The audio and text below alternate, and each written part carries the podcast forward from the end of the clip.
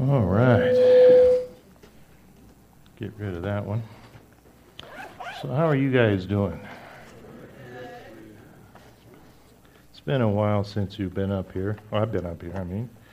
And uh, there's probably a reason for that, but I think Pastor Zeke got stuck this time, and so you're just going to have to put up with me, that's all. You, you know it's true.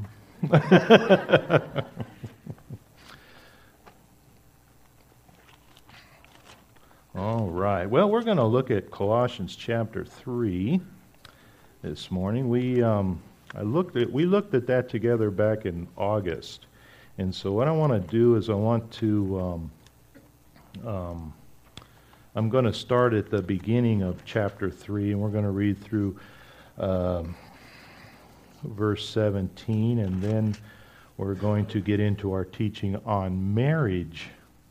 And uh, so you had your chance to get out of here, but you're stuck now. So I don't think it's a mistake, you know, that, you know, I don't think, I don't think, you know, there's fate and chance and all that kind of stuff. And when God does things, you know, the ladies are on the retreat right now. Um, we've, you know, haven't really looked at this since August. And so now this happens to be the place and, and they're at the retreat and we're here, and then the man's meetings next week and all that kind of stuff. And I think God sets things up so that He can line us up so that we have a, a good understanding of where He wants to go with this. And so, um, you know, this is all from Him, so, you know, you can't blame me. I guess that's what I'm trying to say. Okay? So, anyways, let's pray. Oh, gracious Heavenly Father, Lord, we just praise you for this beautiful morning and a good time that we can we can uh, just come and worship you and grow in you and to know you better. And Father, uh, we just pray that our fears can indeed be wiped away, Father, in your presence. And so, Lord, we're in your presence now. We know that. And so we just place this whole time and this whole service into your hands. We pray you'll move by your Spirit here this morning, Father, and that we can be changed and different when we walk back out those doors, and that we can desire to know you more and to know you more and to, to just uh, to seek you above all things. We praise you and thank you, Lord, in Jesus' name. Amen. All right. Okay, Colossians chapter 3, looking at verse 1. He says, If then you were raised with Christ, seek those things which are above, where Christ is, sitting at the right hand of God. Set your mind on things above, not on things on the earth. For you died, and your life is hidden with Christ in God. When Christ, who is our life, appears, then you also will appear with him in glory. There's like 15 teachings just in that one little, you know, group of scripture right there. It's just incredible if you take that and you look at each verse and, and, and just see how it impacts your life and the understanding that you can gain from each and every one of those. It's incredible. Um, but to understand that that that you died as one who knows uh, Christ. You died and your life is hidden with Christ in God. And when Christ who is your life appears then you also will appear with him in glory. This is the thing that that makes all of this work. And as we go through this scripture and we look at this and, and how he lines all this stuff up to get to that place where we start verse 18, we'll have a good understanding and a good, you know, foundation from which to move from and understand that that, you know, how we can then apply this and make this work, you know, for us. Verse 5, he says, Therefore put to death your members which are on the earth fornication, uncleanness, passion, evil desire, and covetousness, which is idolatry. Because of these things, the wrath of God is coming upon the sons of disobedience, in which you yourselves once walked when you lived in them. But now you yourselves are to put off these anger, wrath, malice, blasphemy, filthy language out of your mouth.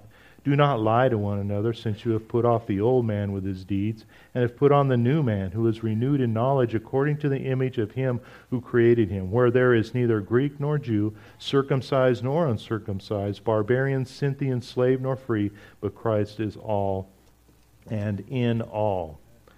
So we are to set our minds on the things that are above, and we're to put off those things like fornication and uncleanness, passion, evil desire, and covetousness.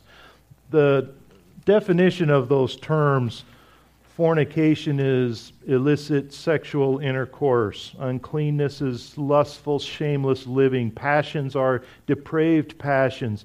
Evil desire is actually two different words, which is wicked thinking and, and a desire for what is forbidden and lust. And then covetousness, which is greedy desire to have more. These are all self serving things. They're all about me. It's all an inward thing, that, and it's always something that I'm grasping or grabbing a hold of or things that I want. Every single one of these things is about me and self serving me and, and lust and selfishness and those kinds of things. The bummer of it is, is, is that when we grab a hold of these things and, and such, then fruit comes from that. And the fruit that he describes here is pretty scary stuff. It's anger, wrath, malice, blasphemy, and filthy language. This is fruit from this thing that we come, which is the fornication and the passions and the uncleanness and this lustful desires and evil desires.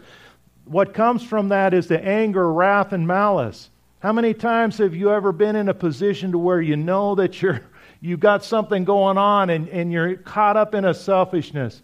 You know the Lord, you know where you're walking, you know what you're supposed to be doing, but you get caught up in something.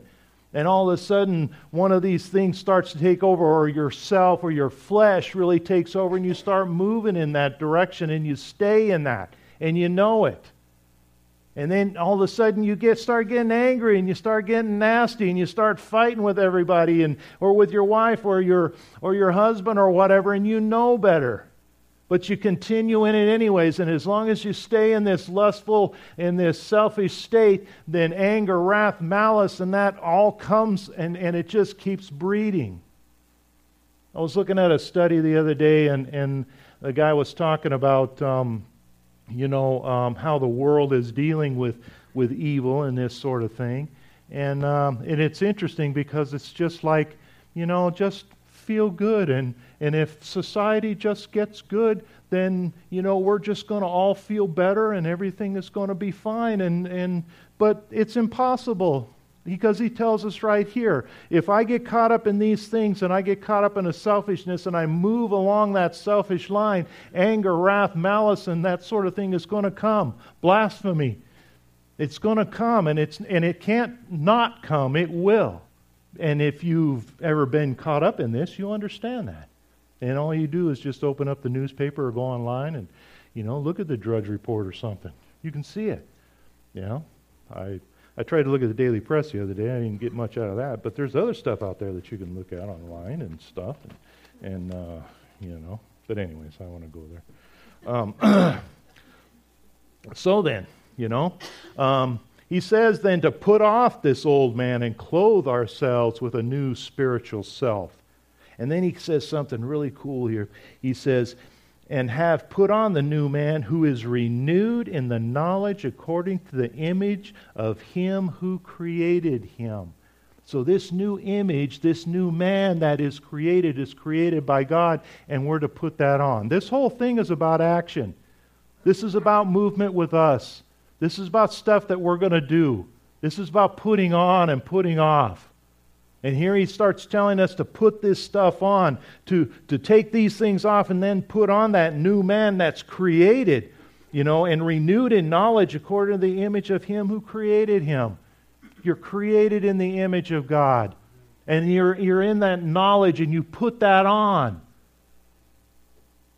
and so, looking at verse 12 then. Therefore, as the elect of God, holy and beloved, Put on tender mercies, kindness, humility, meekness, long suffering, bearing with one another and forgiving one another. If anyone has a complaint against another, even as Christ forgave you, so you also must do. But above all these things, put on love, which is the bond of perfection, and let the peace of God rule in your hearts, which is also to which also you were called in one body, and be thankful. Let the word of Christ dwell in you richly in all wisdom teaching and admonishing one another in psalms, hymns, spiritual songs, singing with grace in your hearts to the Lord. And whatever you do in word or deed, do all in the name of the Lord Jesus, giving thanks to God the Father through him. So we're to put on tender mercy, kindness, humility, meekness, long suffering. Sounds just like the stuff that's in Galatians chapter 5 love, joy, peace, kindness, goodness, the fruit of the Spirit. As we begin to put on that new uh, man that's the image of God created by Him, and we put that on, then the fruit of the Spirit begins to come out. And, and, and it's love, joy, peace, kindness, goodness. These things become, you know, ours. And it becomes evident. And instead of producing a fruit that comes from some kind of a selfishness or some kind of a junk that I'm carrying around, which is anger, wrath, malice, which is thrashing everybody, yeah, and then I wind up being alone because I keep pushing everybody away and attacking and stuff. And instead, it, it all comes about, you know, bearing with one another, forgiving one another. And if anyone has a complaint, forgive them. So you also must do. There's forgiveness and kindness and goodness and patience and these kinds of things. And then the cool part of this is, is that then he goes on to say, let the peace of God rule in your hearts to which you were also called in one body and be thankful. The end result is the peace of God. Instead of the anger, wrath, malice, and blasphemy and, and the filthy language, I get peace. I mean, you can't beat that. It's awesome. It's awesome to even contemplate. And, and then when, when we were singing, you know, he talks about, you know, the, there's no fear. Our fears are cast away in, in God's presence. We're not afraid of stuff. Man, when I'm caught up in all this fornication and, and this lusting and evil desires and stuff, there's a ton of fear attached to that. And when I get afraid, I get nasty and I get mean and I start thrashing. And then that's when all the anger and all the junk starts coming out. And then I start running people off. I don't want them close to me. I don't even want to talk about forgiveness and all that kind of stuff. So then, whatever you do in word or deed, do all in the name of the Lord Jesus, giving thanks to God the Father through him. So then we get to do that. Awesome stuff. oh, and when he's talking about let the peace of God rule and let the word of God dwell in you and that kind of stuff, that's kind of a neat term he uses there. We talk about putting off and putting on you know, and that sort of thing. Here, you let it come. When in, in the fruit of the Spirit, and as it comes, we then let the peace of God rule. We just allow it to happen. That means that I can stop it, you know, which sounds so silly, but man, don't I do that all the time? Don't I always try to block it in some goofy way? And he's like going, What's wrong with you, man? Just let it come. You know, you know what to do, you know how to do it, just let it happen. well, when I was um, uh, a few weeks ago, I was looking at at a little article, and this is kind of pertinent to this because I'm old, and I'll describe this to you, and I'll kind of clarify this in a second here so that you understand what I'm talking about.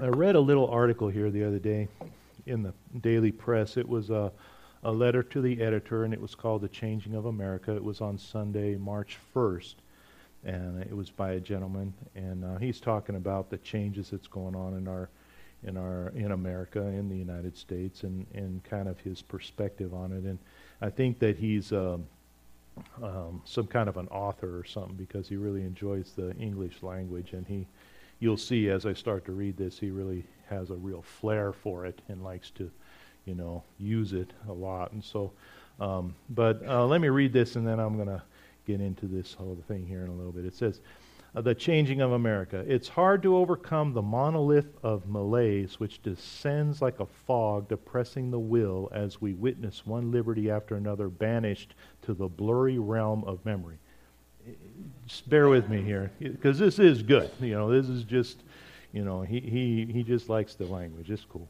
God given rights, uh, once assumed and purchased at so dear a price, are now mere folklore to a generation beholden to the benevolence of government and, an over, and overwhelmed by the ferocity of the assault on so many fronts. We who do remember remain idle, paralyzed by unbelief. The fundamental changing of America has not only begun, it's almost complete.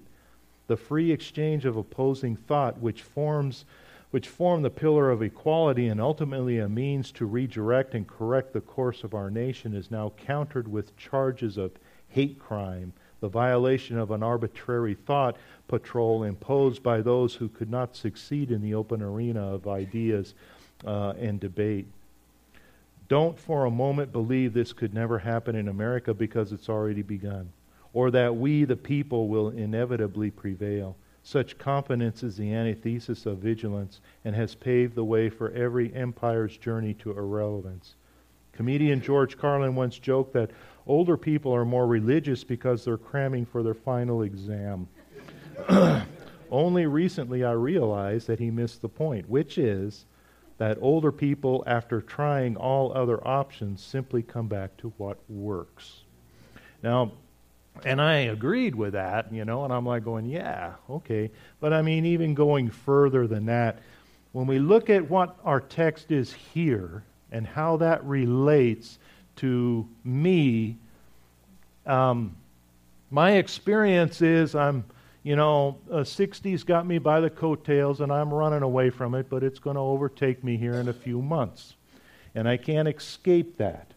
And all of my experiences is older. It's it's that you know I can remember you know the 60s and 70s and probably a lot better than I can the 80s and 90s. but uh, I began to realize that my son graduated in 2001. That means the kids that were born in 2001 are in high school now. And so they don't even know what 19 99 was like. They don't even know the 90s. They don't even know the, uh, that millennium. They don't know the change. To me, it was yesterday. It was last minute. I mean, it was like, you know, wow, well, that was 15 years ago. Whoa, what a trip. It, it, it, it blows my mind that, that, that things move so fast, but I, I move within my own experience here. And I know what things used to be like. And I look at an article like this and I'm going, yeah, I wished it would go back to that simpler time when it was difficult. Pastor Zeke said something the other day that kind of rocked me, you know, and I, and I never even thought of it before. Maybe that's where all this started. He said that the kids today are never going to know what it was like not to have gay marriage. And, and I didn't, I, I'd never even thought of something like that because I live within my own experience as to who I am and what I am and that sort of thing. But their experience is like, I'm like this and they're there. And so all of a sudden I begin to realize that, that they've got this little tiny chunk. Does this relate to them? In 1 Peter, the, when he starts talking to those people and he starts a salvation message and starts laying it out for them, he goes to Christ and Christ and salvation and starts laying it out because Nero was taking Christians and lighting his garden parties with them. The persecution was so heavy, it was unbelievable what was going on with people in those days. And so he was taking that and he was pointing them right back to Jesus. The fornication, and the, and the um, uncleanness and the passion and evil desire and covetousness, which is idolatry, those things are becoming common. Those are the things that they are saying is good now. And these kids, they, they don't remember when it wasn't. When the world says, no, this is right, this is good, this is the way it's supposed to be, that's when all of a sudden we begin to say, no, no, no, wait. It's our job then you know, as parents, then to, to, to you know, um, help young people understand no, that is not the norm. This transcends time. There, there is never, this is never going to, well, we're going to like massage this and make it a little. No, that's not the way it goes. He says that we need to get rid of this uncleanness and we need to embrace and get a hold of the love, the joy, the peace, the kindness, so that peace of God can become ours and rule and allow it to, to rule in our lives and become real in us. I can't allow this junk to, and this, this stuff will never be okay, no matter what the world says. He wants to go back to a simpler time because he's old like me. But un- unfortunately, there's a lot of people now that are starting their, their life and their careers and stuff that don't have that experience. But in Christ, they then can be safe in that peace of God because this transcends time and they know right and wrong. And it's our job as, as you know, older, you know, uh, Christians, older saints, however you want to put it, and parents and that sort of thing, you know, to, to teach our children and make sure they understand these things and know them. Oh man, my kids are all old. They're all out thrashing, man. They, they're gone, you know. Well, do it anyway. Make sure they know. Stand up and say something. And God is going to move. He hasn't ever left us. He hasn't gone anywhere. He's teaching and he's moving. And he's still showing the folly of this mindset. But we don't want to let the world get a good foothold into our families and say that no, no, that's cool. This stuff is okay because it's not. And it, what does it do? Anger, wrath, malice, blasphemy, evil, you know, uh, filthy language. That's what it produces. That's what comes from it. We don't want that stuff. And we don't want that stuff in our kids' lives or in any young person's life that we know.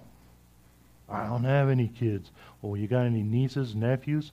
You know, what about the kids around here? You can talk to them too. Or just pray and be attentive.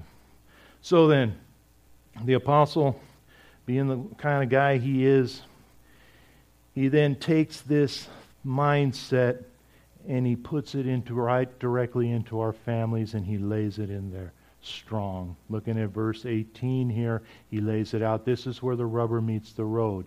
This is where it becomes reality. This is where he takes something and says, "Okay, this we got to get rid of this. We got to put on this." And so Wives, submit to your own husbands as is fitting in the Lord. Husbands, love your wives and do not be bitter towards them. Children, obey your parents in all things, for this is well pleasing to the Lord. Fathers, do not provoke your children, lest they become discouraged. And so here he starts out, and, and we're going to correlate this with Ephesians chapter 5 because it, it just gives us a better understanding of where he's going. Paul wrote both of them, so we will bounce back and forth between the two. But he says here, Wives, submit to your own husbands as is fitting in the Lord. Make sure I catch up here. I don't want to mess anything up. so then, let's uh, let me read uh, Ephesians 5 here. I'm going to read 22 through 33 just so we can have a good foundation in which to jump from here and to understand what he's talking about. It says, Wives, submit to your own husbands as to the Lord, for the husband is head of the wife, as also Christ is the head of the church, and he is the Savior of the body. Therefore, just as the church is subject to Christ, so let the wives be to their own husbands in everything. Husbands, love your wives, just as Christ also loved the church and gave himself for her, that he might sanctify and cleanse her with the washing of water by the word, that he might present her to himself a glorious church, not having a spot or a wrinkle or any such thing, but that she should be holy and without blemish. So husbands ought to love their own wives as their own bodies. He who loves his wife loves himself. For no one ever hated his own flesh, but nourishes and cherishes it, just as the Lord does the church. For we are members of his body, of his flesh, of his bones. For this reason a man shall leave his father, his mother, and be joined to his wife, and the two shall become one flesh. This is a great mystery, I speak con- but I speak concerning Christ and the church. Nevertheless, let each one of you in particular so love his own wife as himself, and let the wife see that she respects her husband. You know, I, I, this, this, this whole thing right here in marriage is, is a reflection of our relationship with God. That's what marriage is. And, and God did it this way on purpose. I didn't ask Jesus to die for me. God demonstrates his own love towards us that while we were still sinners, Christ died for us. I didn't ask for that, he did it. And I was reading an article the other day, and it said that Adam um, uh, didn't ask for a wife. He was, you know, naming all the animals and everything and watching them having their, you know, thing going on. And so, you know, and God said, you know what? we're going to make him a mate. He needs somebody too. So he made uh, Eve, you know, from a piece of Adam. And then, then uh, when he brought them together, then he instituted marriage. He then put this whole thing together and he said that uh, a man shall leave his mother and his father and he will cling to his wife and the two will become one flesh. This is all God driven. This came from him down. Nowhere in this did we ask for some kind of an institution or, you know, hey, can you give me a woman? Come on, man, I'm lonely. He didn't do any of that stuff. God initiated the whole thing, brought it, and gave it to him. And he set it up. And it's a reflection of our relationship with him as we just read. It's about, it's all about Christ and the church and our relationship with God. And, and so that is how our marriages are supposed to look. That's what it's all about.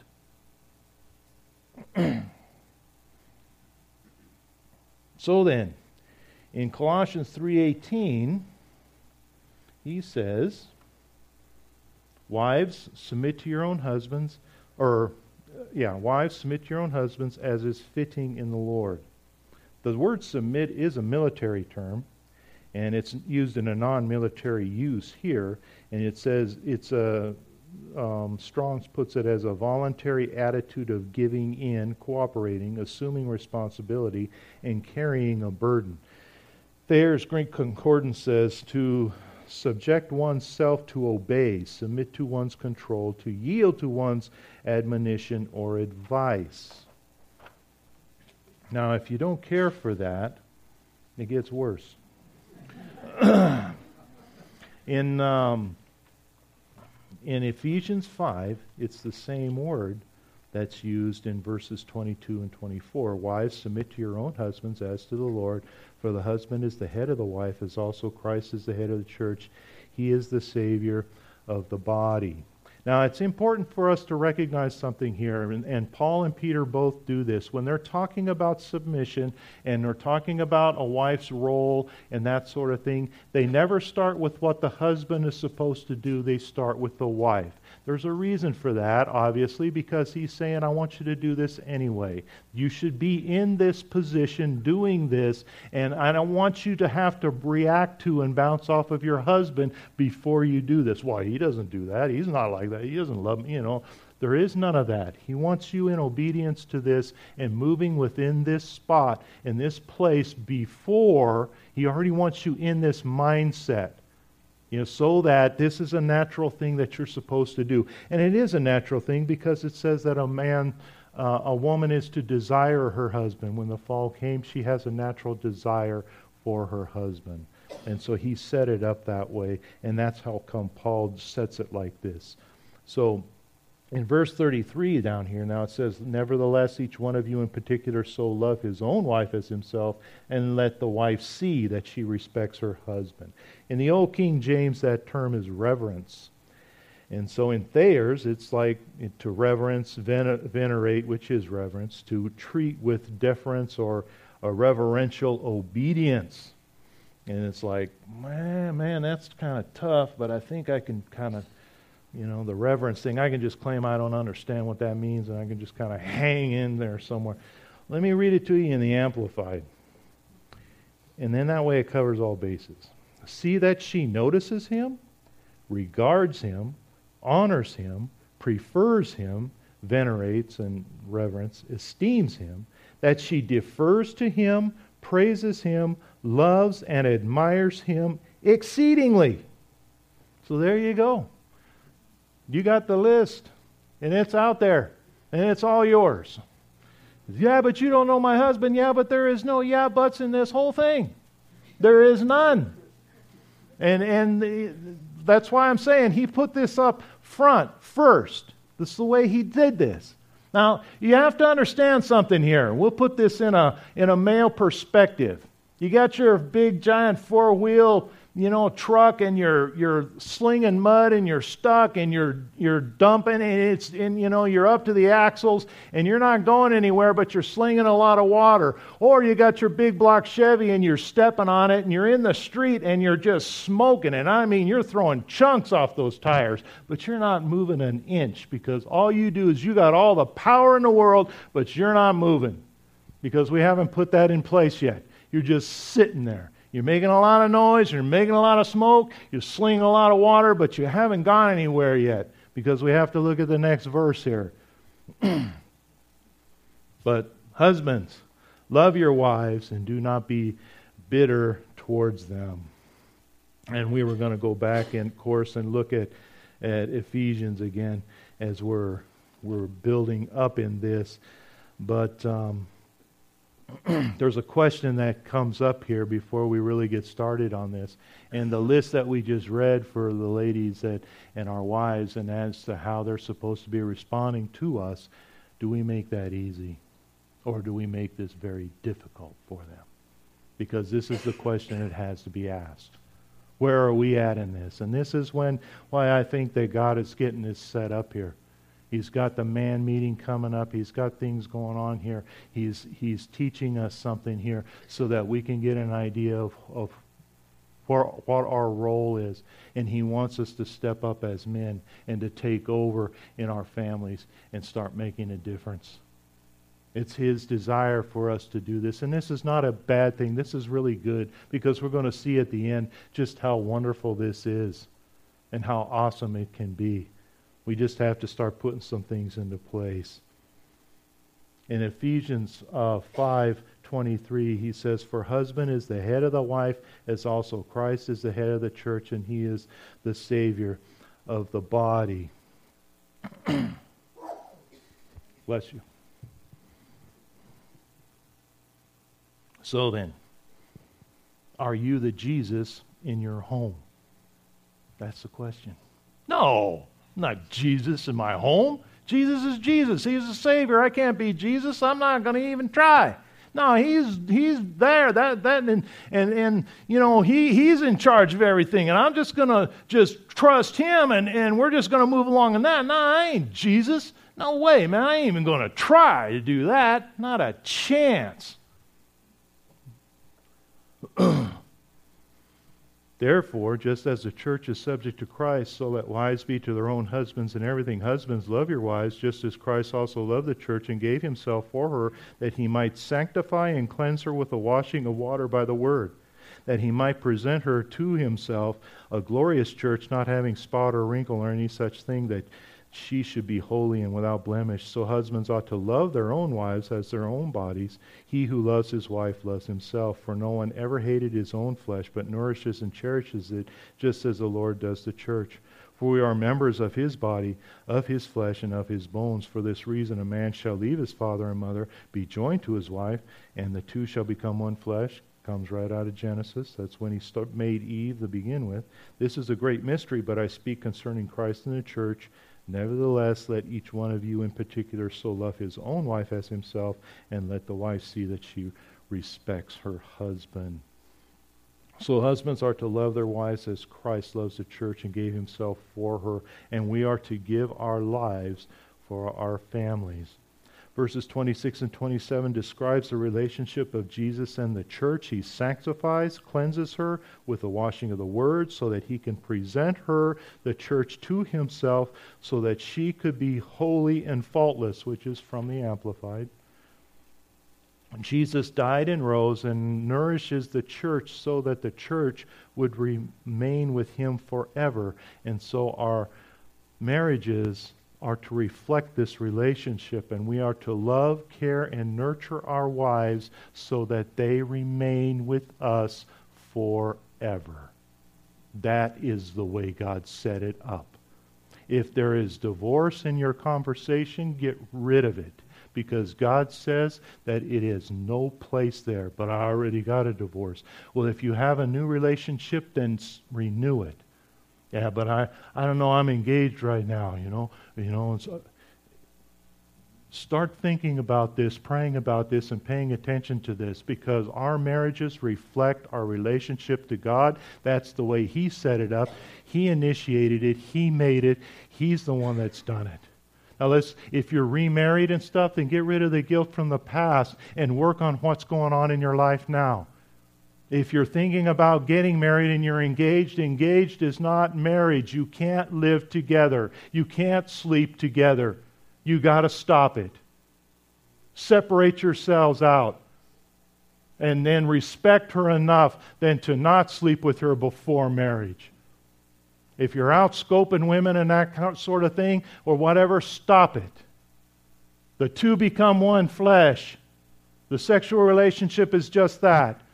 You can't do it. We can't. We got to stop it. If you're not married, then get married. Because if you're saying that you have a relationship with God, then you're caught up in the fornication and the uncleanness and the evil desire. And the anger, wrath, malice is going to come out, and you can't stop it because you're living eh, together in, uh, in an immoral relationship. And you have to stop. Our, our marriages reflect Christ, and we are to be the Jesus in our marriage. He says it straight up. And we can't, we can't just kind of make up our own rules. He's the one that set this whole thing up, it's not us. And if I'm the initiator, once the, the, the, the car starts going down the road, once I begin to walk in this and understand how much I need to take care of my wife and my family, man, I ain't even married. What about that?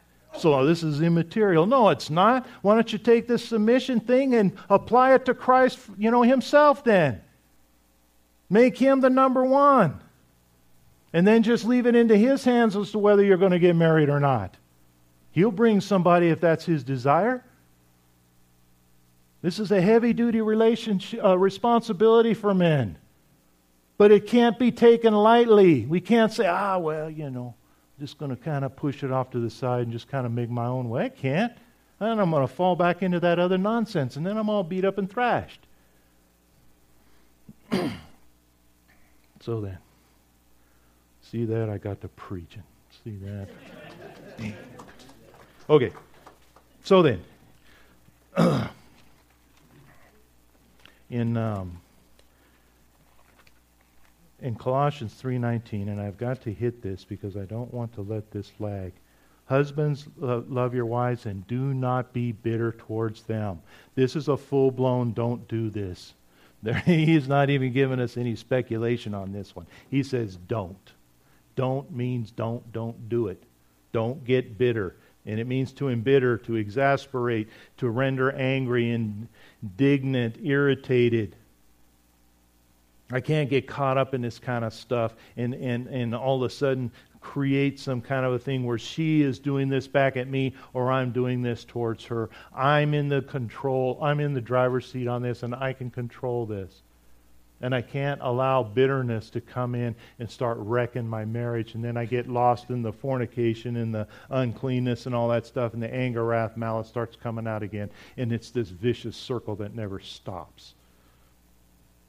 So what I want to do is I want to, you know, put on the tender mercies, the kindness, the humility, the meekness, and the long suffering, and I want to bearing with and forgiving one another and this sort of thing. And that's why in in in Ephesians, before he ever starts, you know, there he starts saying that submit one to another, make it easy on yourself, start deferring to each other right off the bat.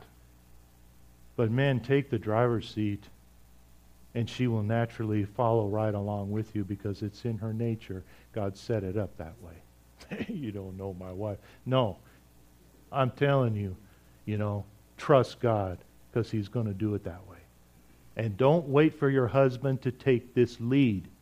Well, I'm willing to if he's going to start loving me and nurturing me and stuff. That's why he put this thing first. If you do your part, he does his part. The two meet in the middle. You both look at Christ and you grow in him, you know, together. And that's where it's at. Verse 20. So we'll get off of that now.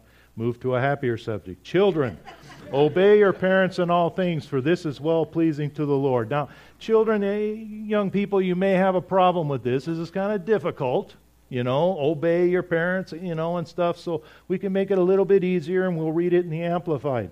Children, obey your parents in all things, for this is well pleasing to the Lord. There isn't no difference. he doesn't give us any whitewash on that one. There isn't any maneuvering here. You know, he's saying obey your parents. Right out of uh, um, uh, Exodus 20, uh, it's part of the Ten Commandments honor your mother and your father. That happens to be with any age. And again, He's putting this in the forefront just like he did with wives. Before he talks to dads, he talks to the children and he says, Obey, move in that obedience. And, stay, and stay in that and trust God for what he's going to do.